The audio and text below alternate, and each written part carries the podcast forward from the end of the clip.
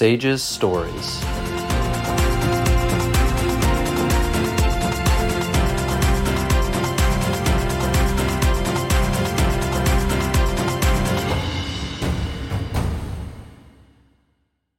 Welcome to today's episode of Sages Stories, the official podcast of Sages, the Society of American Gastrointestinal and Endoscopic Surgeons. Please make sure to hit the like button and subscribe so you can stay up to date with our most recent episode and enjoy the show. Can you believe it? We are already to episode nine of Sages Stories, where we shine the light on some of Sage's most impactful leaders. I'm your co-host, Doctor Kevin Al-Hajj from beautiful Cleveland, Ohio. And I'm Doctor Shirin Tofai, joining you across the country in Los Angeles, California. We have a fantastic show in, to- in store for you today. Yeah, specifically to our astute podcast listeners, when you find out who our guest is, you might be asking yourself, are Shirin and Kevin just finding out who Chad Ball and Amir Farouk just interviewed on Cold Steel? Or are they just slow on the invitations uh, to these all-star guests? Well, it's the latter. I can assure you that we didn't know about the amazing episode that is literally hot off the presses out highlighting our guest on Cold Steel. Yeah, for sure. Our Canadian buddies on the Cold Steel podcast are pretty active, I must say. You may recall this happened to us for the first time last year. Doctor Leanne Feldman, yes, she is Canadian, and she was our Sages president this past year. And lo and behold, it happened again this year with today's guest. And she's not even Canadian. I mean, come on. So we might have just have to have a little powwow with our colleagues north of the border. Hey, Kevin, what do you think about that? Uh, that's an excellent idea. Collaboration is good for the soul. All right. Well, let's just lick our wounds and get this show on the road. Today's guest is Doctor Patricia Silla. After moving to the United States from the Ivory Coast, Doctor Silla received her undergraduate degree in biology from Georgetown University. She then earned her M D from the Weill Cornell Medical College. Doctor Silla completed residency training in surgery at Columbia University Medical Center, which, note, none of these are in Canada, by the way. Subsequently, she completed two fellowship training programs, colon and rectal surgery at the Mount Sinai Hospital and minimally invasive surgery at Massachusetts General Hospital. Just amazing pedigree. And if that wasn't enough, after a seven-year stint at M G H Harvard Medical School, Doctor Silla moved to New York City, where she is currently professor of surgery in the Division of Colorectal Surgery at Mount Sinai Hospital. And most notably and relevant to us, Doctor Silla is the president-elect of Sages, and her term will run from two thousand twenty-three to two thousand twenty-four. Welcome to Sages Stories, Pat. Thank you. I'm honored to be among the greatest podcasters in the history of Sages. That true statement. That's, that's that, true. actually yeah, it's actually a true statement. As the only podcasters, uh, the, yes. The Canadians beat you to the punch because of our little affinity for transanal surgery. You know, I know transanal surgery. So we just they but they've done it to us twice now. So it's uh, it's it's becoming a bit of a rivalry here. But no, we're we're going to collaborate, and we're definitely going to link their podcast on on our show notes and and uh, tweet that out as well. It was it was really an amazing episode.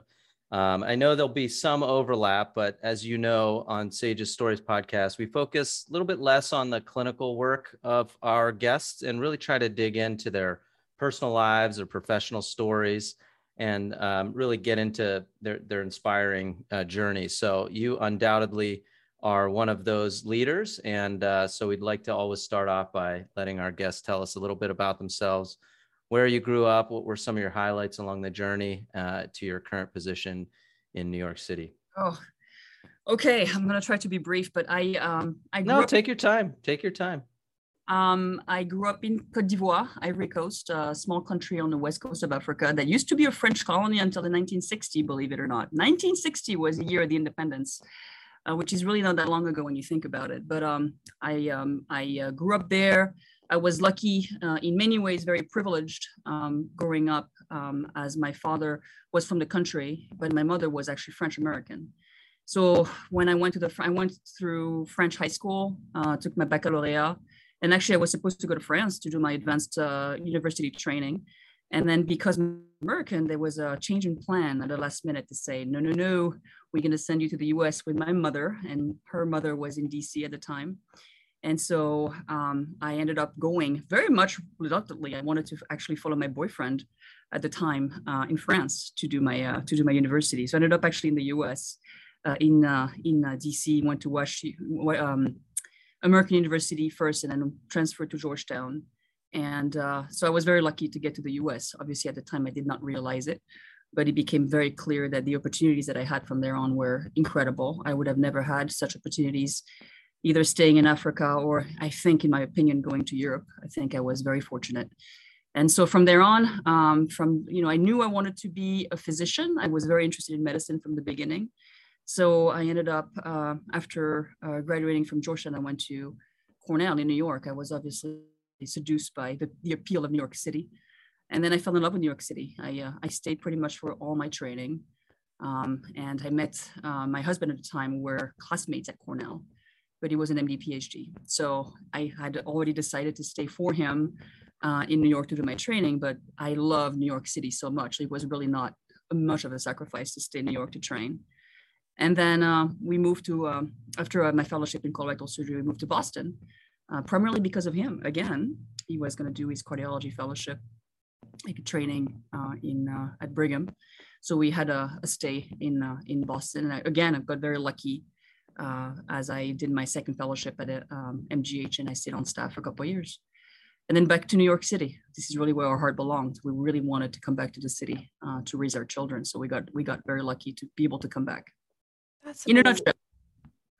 Yeah, that's an amazing journey. So this is La Le Côte d'Ivoire, right? So you speak French? Yes. And, and are there other languages that are spoken in the Ivory Coast? So the main language is French because it was a French colony, um, but there's probably about two hundred ethnic languages being spoken because there's so many ethnical groups there. There are a couple of dominating ethnical groups, um, but the, the French really has helped because it can, you know, it really helped unify, um, you know, people uh, after the colonization. So French is still the national language there. So yeah, it is the first language. One of my first uh... Uh, friends in surgery was actually from La Côte d'Ivoire. It, it went during my time as a medical student. I did a, a rotation in Gabon, and he was one of the interns. He's he's oh. back at Côte d'Ivoire. Jean Fayet Yaraduno. Uh, so he and I, he had had us there. So that's a little fun fact. Is I met someone also from the Ivory Coast many years ago. That's pretty cool. Kevin has a lot of African friends. Wow. But he doesn't introduce any of them to me. I don't know. yeah, you, I introduced you to my you had I, I had her at a whole African uh, event in uh, in Los Angeles. So yeah, yeah, it was just one. We'll see. We'll do another one. We'll keep it going. Usually when they leave the country to go pursue education, they usually end up going to either Canada or Europe, obviously France, but other other parts of Europe. They don't, unlike Nigerians or Central Africans, because of the language, they end up, you know, they don't end up typically in the United States. So it's not that common to find Ivorians. There's not a big community. Right. Um, and do you do you uh, have connections with the Ivory Coast professionally now or no? Professionally, no. I still have obviously a lot of family. Um, my parents actually have never left Ivory Coast. Uh, so oh. unfortunately, my, my father passed away a couple of months ago. But oh, my mother, so sorry. Thank mm, you. Sorry. I appreciate that. But I have obviously my entire um, father's family still there. So I've actually been going back and forth, you know, to Ivory Coast a lot more often than I did before. Um, so not professional ties, but really a lot of personal uh, family connections, which is nice. Well, I'll link you up with uh, Jean at some point because he's, he's, he's still there. He's still operating. He's a general surgeon there. So yeah. Oh, wow, that's fantastic. So can you tell us uh, a little bit about your family? Uh, my uh, family, um, so my um, husband is a scientist, he's an M D P H D, um, who uh, essentially is very focused on fat metabolism. Adipose tissue is uh, um, very involved in all that is basic science and N I H funded and doing very well. And although he's a cardiologist, he doesn't, he doesn't see patients that much. It's not really the basis of what he does. It's it's really ninety percent research. Uh, we have two kids, uh, Jonah and Ariel, um, who are twelve and eight years old, two boys. And um, that's our short, uh, yeah. You know, our yeah, those are beautiful names. Yeah, those are great names. Thank you. Thank you. And uh, again, I'm, I'm very lucky to still have my mother, uh, like I get to, to see more often now, obviously that she's in Ivory Coast. And so, uh, yeah, that's our, that's our family. And my in-laws obviously were in New Jersey. So that's helped a lot in terms of child rearing and helping us a little bit. Um, Yeah. And you still have the D C connection, or is that? I do. Your mom's back to Ivory Coast. I, my grandmother on my mother's side actually has just turned one hundred a couple months ago. Oh so, my gosh. Wow. You know. Some good genes. Doctor Bursley is still available. Yeah. True, true story. It crossed my mind once or twice. Yeah. uh, pen pals. My brother also lives in D C, so it's it's nice. Mm. I still have I still have close friends in D C, which I love. I I uh, I love D C. Yeah, I mean, uh, your passport pages must be so packed. Yeah, you could say that.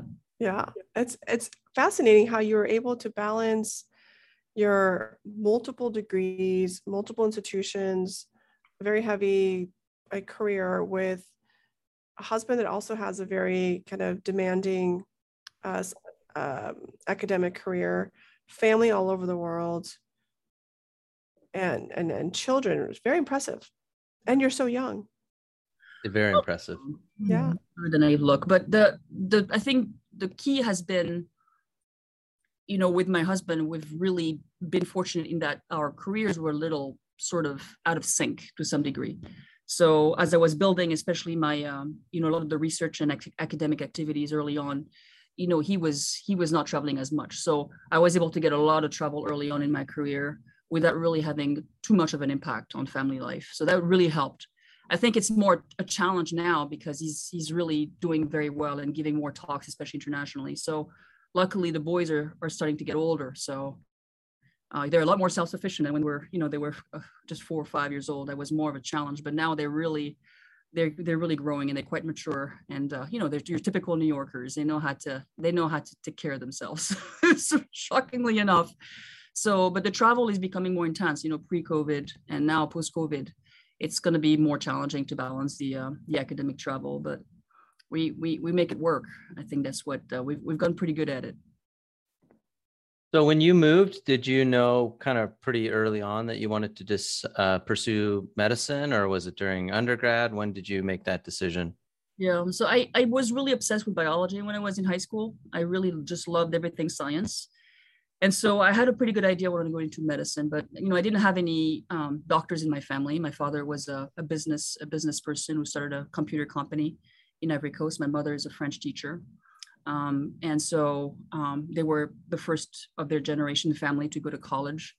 Um, and so my, my father was really my role model, but there was really no link to medicine. It was sort of just a love of biology and, and, and, and the concept of taking care of people from very early on. So I, I, when I got to the U S and I got to college, I, you know, I essentially knew what I wanted to do. So it became kind of, you know, what do I do to get to medical school? I mean, I was on the path from very early on, which helped me stay very focused and, um, and, you know, overcome obstacles as quickly as possible to get to the ultimate goal. Goal-oriented. That's, that was a mission. And did you learn English in, in grade school? Yes. So in, in the French system, you take English as a, you know, it's a, it's a, a language. You have to, you, men, English is mandatory, and then you have to choose a second language. Most of us took, you had a choice between German and, and Spanish. So, but I was lucky to be able to uh, learn English, and my mother being American and being a, uh, an English teacher, obviously that helped because we, we did speak a fair amount of English um, at, you know, in a household. But it's it's a whole different experience when you when you move to the U S and, you know, you think you know the language and you think you can speak, and then and then it just hits you that you just can't converse, you know, with the American college kids. I had to kind of learn, you know, the um, I had to learn sort of the conversational English, you know, the everyday uh, language, and then, you know, that took a little bit of time. So, but eventually, when you're fully immersed, like I was, you know, you learn quickly. It's it's just you have to just completely. I I literally avoided all my African friends. I I, I did not hang out with the French. I just completely immersed myself that first year of college, determined to learn English as quickly as possible. So that helped. I'm always impressed by internationals that speak English because they speak so fluently. And I always put myself in their in their space saying, okay, if I were to speak Spanish or French, it wouldn't, it would definitely not sound like they're English. You know, it's it's very impressive. And then after medical school, at what point did you consider surgery as a field? So it's interesting when, when I when I grew up, I mean, if I had a couple of experiences that really struck me is uh, we were involved in helping gather um, donations from the community where I grew up. to help Médecins Sans Frontières um, uh, with uh, uh, uh, cleft palate repair. So we were very involved in this. And so I had sort of a, a little bit of a uh, ideal that I would become sort of like a facial reconstructive E N T surgeon. That was sort of like the picture I had of, of medicine, of surgery. So I had a vague concept for surgery, but it was really not defined. When I went to medical school, I kind of pursued that. I latched on to that concept, you know, even in first year, and, and uh, that changed essentially just based on my exposure. I, so I, I, I thought about surgery, but it wasn't really until my third year that that really became cemented. That's the Doctors Without Borders. Yes. So you then, you then did two fellowships. And uh, I know that when I did that, my family was like, uh, get a job already. Uh, I think I understood at the time that they're still uh, telling you that, Kevin. Yeah, they still are. I know, but uh, I, I knew at that time that minimally invasive surgery was was kind of less less less likely to be con called a field, and more was a, a tool to apply to a field. And I I suspect that that was kind of a similar decision for you. But can you talk a little bit about, you know, the decision to to kind of go go down two fellowship pathways? Yep. So I think when I started in residency, Um, I, I was very um, interested in minimally invasive surgery um, and colorectal surgery. I think part of it was the mentorship that I received and, and the surgeons that I really, you know, I thought were incredible role models. I was very lucky, and I was actually part of my decision to, um, to apply and then eventually match at Columbia is I met Kenneth Forde during the interview process. And if you know anything about Ken Forde, the co-founder of Sages, you know, this is when I got first introduced to M I S. And, and so I got, I, I drank the laparoscopic Kool-Aid, you know, way back then. But at the same time, you know, he's a colorectal surgeon as well. I was, I was very interested in colorectal surgery and had great mentors. You know, Larry Whelan was there. Uh, we had several surgeons who were really doing cutting edge, you know, colorectal procedures. So I kind of, I wasn't really thinking about M I S versus colorectal. The whole time it was sort of like a merger between the two, plus endoscopy, obviously being also in the center. And um, so when it came time to decide, I was leaning more towards colorectal just because I really enjoyed all aspects of colorectal. I mean, it was especially the anorectal. You know, we kind of always joke that if you walk in a room and there's an anorectal procedure and you want to run away, this is colorectal is not for you, right? You know what I mean? You both know what I mean. Oh, yeah. Yes, we did. You know? Yes, we and did. I loved it. I loved every aspect of colorectal. And so I, I kind of migrated more towards colorectal, but always thinking, well, I don't have to restrict myself to colorectal. I'm going to be an M I S colorectal surgeon. So that was sort of my frame of mind. And um, so that's how, that's how it evolved. And then, you know, I, I, I had a great um, fellowship at Mount Sinai. So when I went to Mount Sinai, you know, at the time, you know, there, there was just not that many people doing advanced laparoscopy. And I, I got really lucky to be exposed to really incredible training. And um, the M I S piece was always, was always there. Um, and we did a lot of laparoscopy, but I think what really happened is when I knew I was going to move to Boston, uh, you know, following my husband, you know, the question came up as to what now? Am I going to apply for a colorectal job, um, or I'm going to apply to a general surgeon job, surgery job? So I was, I was sort of in the process of looking for a job, and it just kind of hit me that, you know, I, I kind of felt, you know, what if I take the opportunity to just, you know, get to know Boston a little bit, because I had really no ties with Boston at all. It was sort of like knocking on people's doors, not really knowing the scene. Said, you know, I could take some time and actually pursue laparoscopy more seriously. And maybe I can even think of, you know, marketing myself in a way um, as a M I S colorectal surgeon in a more formal way. So it kind of hit me to say, you know, why don't I take a year to just, you know, get a feel for Boston, do some research. Potentially, if I'm lucky, I can find a program that does both a fellowship and some research. Uh, that I was really interested in continuing, and um, and then, you know, combined my love of laparoscopy. So that's what I kind of set out to do. And I only interviewed for, you know, to a handful of programs when I got to Boston, thinking it's either going to work or I'll just take a job as a colorectal surgeon. And I got lucky um, that I matched at M G H. It was exactly what I was looking for. It was just the right amount of laparoscopy, the right amount of um, of bariatrics, not ninety-five percent bariatrics. And I knew through the mentors, and especially with David Ratner, who was my fellowship director, that I would have a chance to, to do laparoscopic colons and laparoscopic rectums and, and, and all the whole, you know, plethora of laparoscopic procedures. So it was just a perfect match of a program for me. And, and I think he felt the same way. He felt, you know, she's already trained in colorectal, she's coming to refine her skills. And so it, it was just a perfect match. Um, And, you know, I got I got a little bit of pushback from my colorectal mentors at the time. It's really interesting that my colorectal mentors from Sinai were kind of like, what? What do you need to do this M I S stuff for? You're already well trained. And they, I don't I don't think that they had that vision. I felt, well, it will make me an even more refined and sophisticated surgeon. I think laparoscopic surgery, especially suturing skills, um, and the work in, you know, in the um, foregut work, I thought I thought was another dimension to what we do in colorectal. I think it adds your, you know, your skill set just is incredibly enriched. And so I felt, why not? It will make me an even better, you know, laparoscopic uh, surgeon. So it made sense to me, but it was interesting that at the time, very few people really got that vision. Dave Ratner was one of them. He just totally got it and was very supportive of that. And uh, yeah. I think he brought me back in on staff um, afterwards. He saw the value of this dual training more than yeah. anyone else. For our audience that may not be surgeons, colorectal involves the colon, the rectum, and the anus. And if you're the laparoscopic colorectal surgeon, you're as far away from the anus as possible well in your surgery. This is, well, actually, if you're on the robot, you're even further away. That's right. So. Exactly. So you, yeah. But um, so what year was it you did your colorectal, your M I S fellowship? So I did my M I S fellowship two thousand seven to two thousand eight.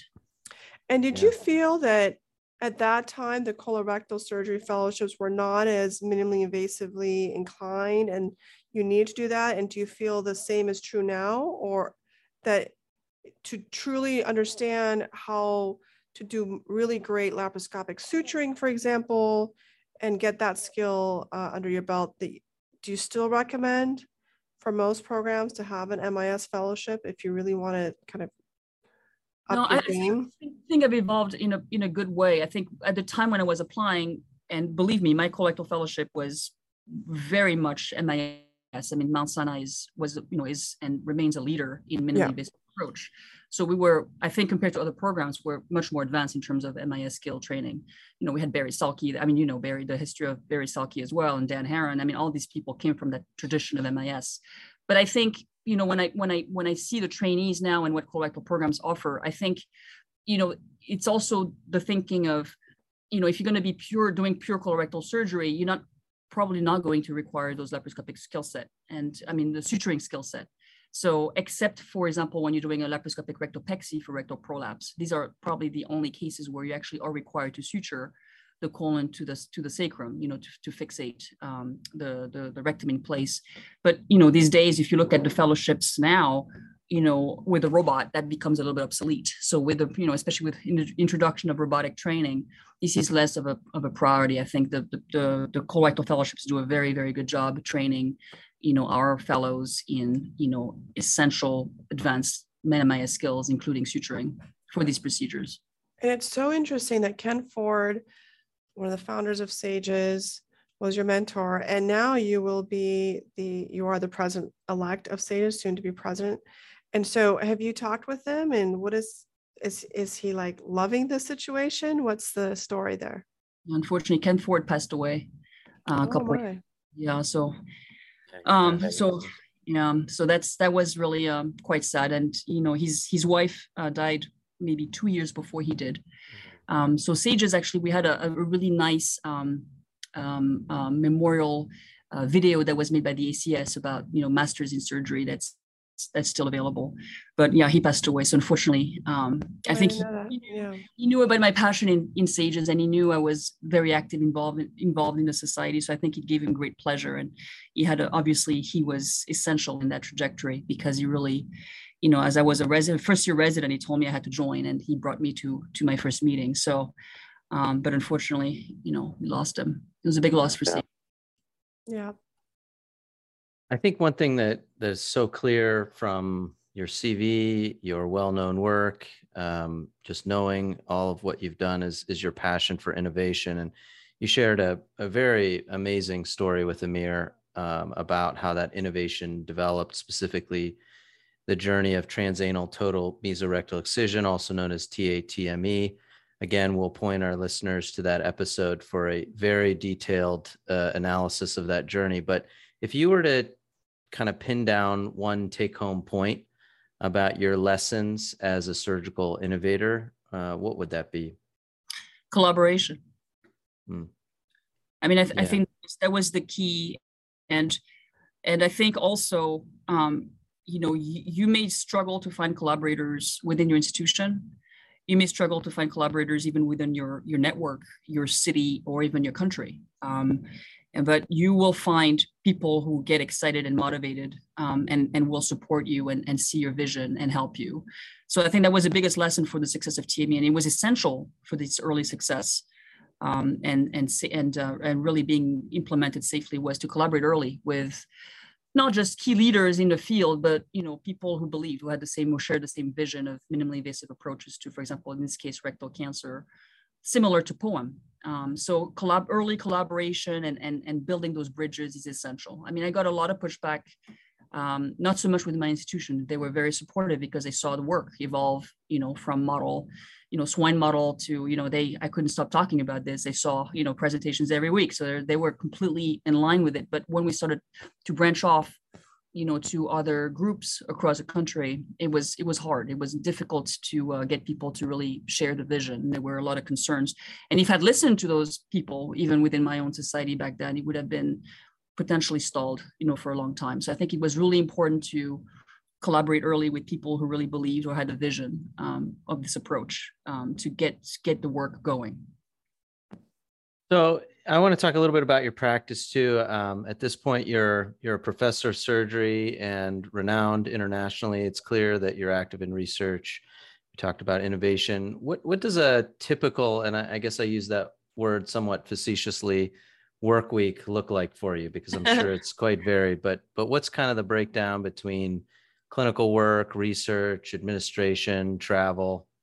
Well, things things are just uh, about to get a bit more complex for me because I they asked me to uh, serve as uh, system chief for my colorectal division. So wow, which, congratulations! Thank you. About you didn't update well deserved. That. On, yeah, absolutely. It's not on my C V yet. Not on your C V yet. We're gonna add that. Jeez. I'm still man. negotiating my contract. Wait, is this breaking news? Do we? This is breaking news. World breaking wow. News? All right. It's hard because I'm still I'm still in that awkward phase, as you guys know, of contract, you know, you know, finishing up contract negotiations. So, which is an important part. Um, sure, sure. So it's very exciting, but my, you know, so my administrative responsibilities are going to increase significantly. But before mm-hmm. then, you know, I've been very fortunate at Mount Sinai to be able to, um, you know, really spend a fair amount of time on research. Um, so I've been, I've been, I've been serving as um, director of clinical trials, but it's, you know, clinical trials, bringing uh, sponsored and investigator initiated clinical trials has been really important to me. But my typical day is I have um, my Monday and Wednesday and half of my Thursdays are clinic days. Um, and my Tuesday is my administrative day. That's my, my research day. Um, and then I have uh, the, my main O R day um, is Friday. So I really do all my, especially my rectal cancer, colorectal cancer cases on Fridays. And then any additional um, interrectal volume or benign colorectal cases will be spread out throughout the week, wherever I can get O R time. So a lot of admin, admin time. So between the helping with the fellowship, um, resident training, teaching, education, and now uh, the added responsibility of, you know, managing a very large group. Uh, we have how fifteen, large is the group? We're fifteen surgeons, fifteen, fifteen colorectal. Yeah. Wow. Wow. So it's a large group. I have several yeah. sites. No, it's fun. It's a lot of fun. These are great people. Um, I really love, I really love the, the, the group here is really wonderful. Well, that's great. Congratulations. That's really, really cool. That's fantastic. So do you think with the added administrative role that you are obliged to reduce all the projects you're working on and the clinical work? Um, I think it's going to require some multitasking. I mean, we have built our research team over the past seven years that I've been at Sinai. I've been growing it steadily. So we're lucky to have research fellows, uh, we're residents, and we have um, other research support. So I think I'll be able to probably disseminate and, you know, spread out and delegate a fair amount because they're well trained. So reduce, I would say no, but just be more mindful of, um, you know, of growth of the trials enterprise uh, and making sure that, you know, some of my um, colleagues take on, you know, some of those trials and, and lead some of those trials on their own. Uh, so I'm excited about that. I think, um, you know, with, with good organization, we can really, we can, you can do a lot of this within a, a division. Yeah. So um, we'll shift gears, talk a little bit about Sages. You know, we're the official podcast of Sages, and we heard that you were looped in uh, by the late, great uh, Ken Forde, and Um, obviously his impact uh, spurred you on to this journey. We also love kind of hearing about you know, how you got involved, how you kind of progressed through leadership, and, you know, just share a little bit about, you know, your time at Sages. Yeah. Yeah. So, I mean, I, you know, like very, um, most people at, within Sages leadership, I mean, I think my, my first experiences at Sages were, you know, being part of the committees, uh, membership. And then the big one for me was my breakthrough membership was, um, committee was a uh, conflict of interest. Wow. Oh, okay. And, and, and to our, yeah, and to our listeners, we just got the email today about if people are interested in committees, you have an opportunity to, to put that in. So definitely do that. I already that referred was, to my big, prior fellows. Yeah. You know, Sages became really my main society, um, where I invested, you know, the, a lot of my time and effort, and I really loved the society, but it was really the opportunity to serve on these committees. And, you know, I, I wasn't on a colorectal committee until later. I really served on membership. Uh, oh, wow. I was on this, um, I was involved in NOSCAR very actively from the beginning. So I was, I was also on the, there was an endoluminal task force that was put together early on, um, as sort of like a, a, a another committee besides NOSCAR. And I was um, on the conflict of interest, which was actually a lot of work. I mean, this is when we were doing a lot of the early work on, uh, on, on establishing a, Uh, a pathway to comply with this, you know, with the A C C M E and regulation, and, and trying to manage, you know, our members and faculty disclosures and making sure we're compliant. So it was a lot of that compliance work. And I, I was on that committee for seven years. I was a member for two years. Wow. Then I was co-chair for three years before I moved to chair position. So, you know, in a lot of ways, you know, I, I was, you know, it, it's not, and this is important for people to know, you don't have to be on the most, you know, glamorous or, you know, sexy committee to really make an impact. And it's it's really the work that serves the society so important. And on the conflict, especially now, I think there's been a lot of challenges recently with with um, you know, the new A C C M E rules, um, especially when it comes to any type of ownership. Um, we have to resolve for our, our society to be compliant. So this is this was an important part of what I did early on. And then from there on, that opens new doors. You know, you get noticed. People really like what, the work that you do. And I was lucky to be able to uh, then uh, move to the colorectal committee. I was able to be offered other great opportunities, like serving as a, um, the um, one of the section editors, the Hindguts, Hindguts section editor for Surgical Endoscopy, which was a ton of work, but a ton of fun. Um, I loved it. Was, this was my first serious editorial job on a, on a surgical journal. Um, and so that was really a, a wonderful um, and incredible learning experience. And then, you know, other community participation and, and, Uh, you know, consensus development with our E A S partners, and lots of projects that really um, kind of led to uh, more opportunities to do more work and have more impact on the society. So it's been a great journey.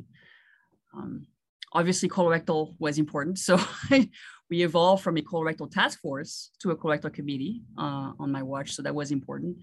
And so it's it's been uh, it's been really great. And I, I was obviously um, Uh, incredibly honored to serve as program chair in two thousand nineteen. And I think that was one of my biggest highlight, obviously, to be able to, to shape, you know, the content of the meeting was incredible experience. Yeah, and we love seeing everything you do at Sages. Um, I think uh, last year in the kind of, I guess it's called like a fireside chat that John Mellinger had with you, really enjoyed that. It was a great part of the meeting. And um, you know, there's a lot of firsts in, in many respects uh, that your story has highlighted. You may um, remember this year at Sages, we had the uh, very deeply moving and sentimental Gerald Marx lecture by K. Marie King. That was just amazing in Denver this past month. And um, we will make sure that's also linked to the show notes for this, because her talk, I mean, I was physically there. I hope the audio of it is equally as, as fascinating, because it was so impactful. And she highlighted the many firsts of Black female physicians over the years. You will be the first Black female president of Sages, I believe. Um, do you bring any of that with you? And, and what does that mean? And how, how is everything that you've experienced in your life kind of will affect how you will be the new president of Sages in a couple of years?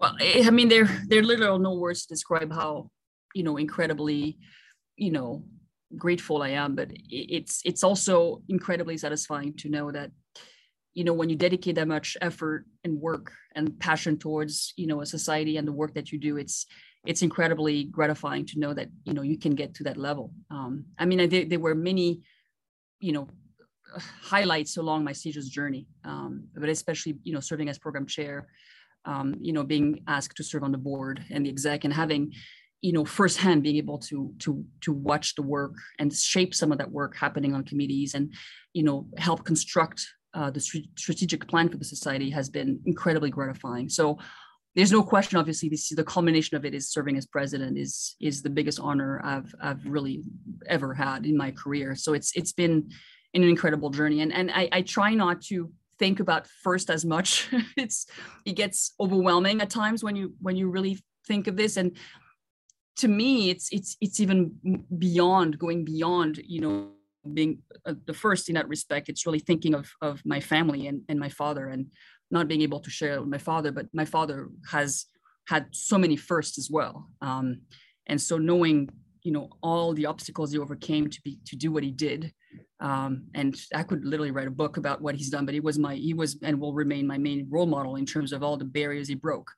Um, you know, back in the day when there was just overt racism, and he married a French-American white woman as an African male, Muslim male, was, I can't even tell you the stories that, you know, he, he had the experience that they had to go through as a couple to raise a biracial couple, uh, biracial children.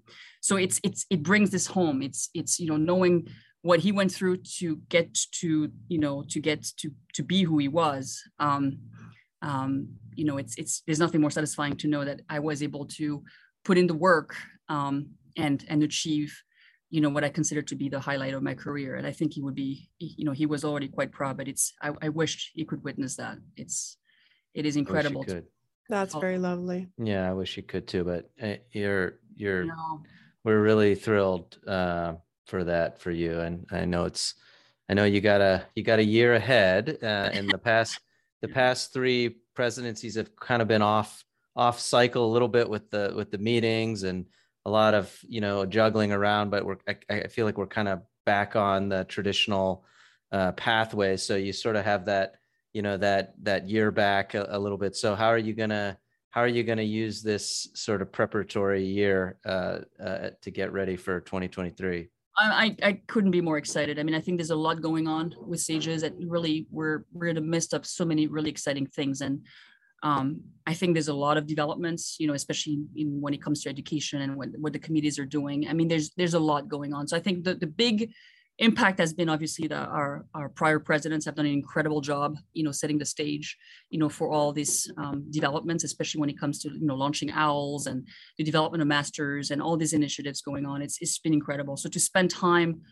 on the exec has been an incredible learning experience. And, you know, you know, you spend time with Leanne and, and then before her, you know, Rory, before she, she uh, moved on from the exec, and Horacio, yeah. and John. I mean, I can't tell you, you know, our exec meetings are just unbelievable. And the amount of work um, that the committees are doing just to be able to digest it all and, and, and, and plan for the next wave and next innovation. We can barely keep up with the number of publications being submitted, the guidelines, you know, the new ideas and fresh ideas, all the innovation happening at once is just overwhelming, but it's, it's good training because now it comes down to, you know, continuing the mission. You know, we we we have we have our our mission is clear. We know what we want to do, but, you know, allowing, you know, room for really cutting edge innovation and making sure that we stay on point for our members and making sure we continue to deliver the highest level of quality, you know, educational materials.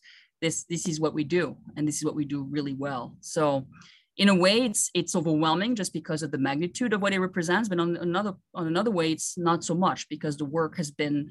has been already established and is well underway. And it's just our committee members. I mean, I had three Sages meetings today. This is like the fourth. Oh my God. I'm not president yet. It is absolutely well, incredible. We were trying to keep you up though for this one. We know that you may, we know that you may have been catching a couple Z's in the other one, but not this one. No, definitely wide awake, wide awake and engaged. You couldn't, you couldn't sleep for this one. So. But no, you know what I mean. This Sages meeting, there, there's nothing passive about those meetings. It's, it, these are work meetings. You're just, oh, yeah. you know, scheming and planning your next move, and um, so it's, it's extremely satisfying to see that amount of productivity uh, among, among our membership. It's, it's overwhelming at times. Hey, Kevin, do, do you hear that? Do you? I do. I do. do I hear that. Our, I hear for that. For our next sound. segment, this is okay, Pat. That music? We are the world. We are the sages. We are the sages. Sing it, everybody. We are the ones who make you bright our day. So let's start cheating. Do you hear okay. that? Okay. Our Sages segment is coming up. It's the We Are the Sages segment by popular demand, especially by Doctor Archana Ramaswamy. This is her favorite part of the podcast. So, Pat, this is the We Are the Sages segment. We would love to hear your most memorable, salacious, funny Sages moment. Oh, there are so many, but I think to me, what would I think would sum up, you know, the joy and sometimes shocking events that yes. occur at our Sages yes. meeting is when the, you know, there was a group of, of I believe they're Japanese men. Japanese, yeah, these Japanese, Japanese are, they're, they're probably up for uh, for one of these Sages Stories episodes. We might have to get one of them because or they've all of come them. up, yeah, or all of them, yes. I remember the shock value. I had never seen anything like it. And these yes. showed up in their onesies, yes. literally yes. on stage. With and, no shirt underneath. You know. Or yes, like, underwear underneath. Yeah, I remember no, that or, or, And I, I think it really summarized, you know, the, the, the incredibly important value of fun and, and uh, you know, not taking yourself too seriously, you know, after hours and really yeah. enjoying good, good company and good fun. And decompressing in a healthy way. It was it was quite enlightening. Using all at once. I mean, the sing along. It's all about the sing along, right? The sing off. It is. It really is. We are sages. Um, is really the the main theme. Uh, we are the world. We are the sages. We are the sages. Yes. I get emotional when we sing that. I think we all do. Yeah. So Shirin knows I'm I'm a last word freak. We we usually have to have one more question, but I, I also wanted to highlight uh, one really fun fact about your upcoming presidency, uh, specifically as it relates to the to the location of the meeting. Uh, so as you know, Sages twenty twenty-four is going to be in the best city in, in the country, which is Cleveland, Ohio. Now I know I have yeah. So I know I have an L A and an and, and a New York City guest on, but but face it, you you're both really really excited to come to Cleveland in two years, right? I'm thrilled. I love Cleveland. so so what are you most excited about for Sages twenty twenty-four in Cleveland, Ohio? Other than you're presiding over the meeting, which we're excited for. I'm excited that you're you're coming to preside over a meeting in Cleveland. So. I think I'm most excited about welcoming more of the international members. I miss that. I think yeah, um, we've taken a bit of a hit over the past That's two years. Nice. It's probably going to rebound a little bit, but I, I would love to see more of our um, you know global um, group returning to uh, to present and to the stage. So that's I think I think this is a year where we might go back to the pre-COVID levels of of uh, international attendance. That would be nice. Especially the Japanese. But we'll have to, we have to show them a good time, Kevin. You know what I mean? So hopefully you can I, help. I'll get some, yeah, I'll, I'll help that out. I got I got two years to plan, uh, but I'll definitely help out with that. Yeah, no I get the Hard Rock, Hard Rock, uh, not Hard Rock, the Rock of. Rock and Roll Hall of Fame. Rock and Roll and, Hall of Fame. Yes. Like yep. Yep. Okay. We'll take You're you hired, to the Velvet yeah. Tango Room. Yeah, exactly. The, the program chair, chair but also the, uh, you know, the, the party, the event party. Yes, the planning. social uh, planning. Happy to help. Absolutely. Fine. Although there's plenty of Sages people in Cleveland. So this is true. So looking forward to it. Thanks for your time, Pat. My pleasure, guys. All right. Thanks for having me. You're welcome. That was great. And that wraps up today's episode of Sages Stories. You can view the show notes for additional information mentioned on the show. Also, please visit sages dot org for membership information and for the most recent news from our society. Follow us on Twitter at sages underscore updates. Make sure you hit the like button and subscribe so you don't miss any new episodes. Tune in again next time, and remember, you can't spell minimally invasive surgery without Sages.